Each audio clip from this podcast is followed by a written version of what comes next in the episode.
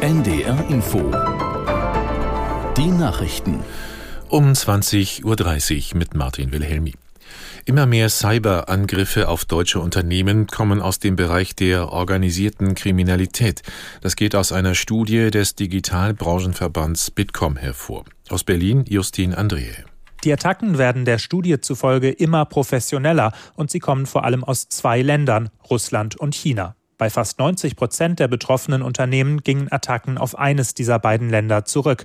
Ein Problem bei der Strafverfolgung, denn laut Bitkom-Chef Ralf Wintergerst ist eine Kooperation der Behörden zumindest mit Russland aktuell kaum möglich. Den Unternehmen rät Wintergerst, mehr Geld in Cybersicherheit zu investieren. Bislang erreiche nur ein Drittel der Unternehmen die empfohlene Quote.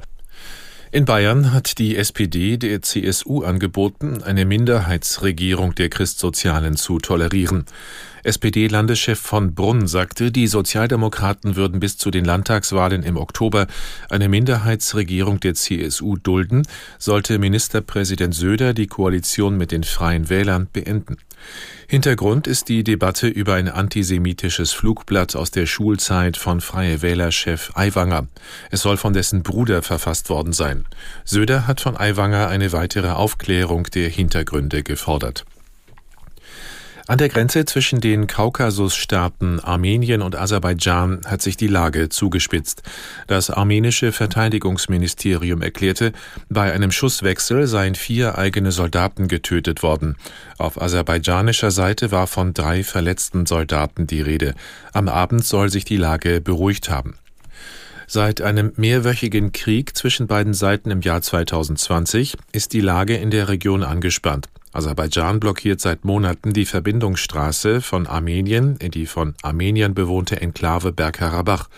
EU-Ratspräsident Michel forderte die sofortige Öffnung des Korridors. Das oberste Sportgericht Spaniens eröffnet ein Verfahren gegen den Chef des Fußballverbands Rubiales.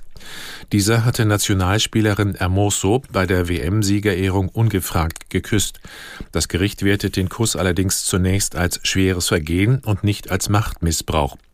Die spanische Sportbehörde kann Rubiales deshalb nicht vorläufig suspendieren. Dies wäre nur möglich gewesen, wenn das Sportgericht ein Verfahren wegen eines sehr schweren Vergehens zugelassen hätte.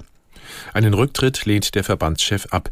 Der Kuss sei einvernehmlich erfolgt. Die Spielerin bestreitet das. Soweit die Meldungen.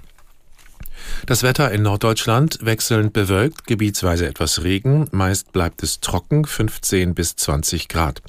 Nachts fast überall trocken, zum Teil neblig, Tiefstwerte 16 bis 9 Grad.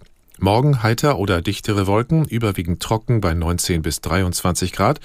Am Sonntag anfangs noch trüb, es bleibt meist trocken, 19 bis 23 Grad ebenfalls.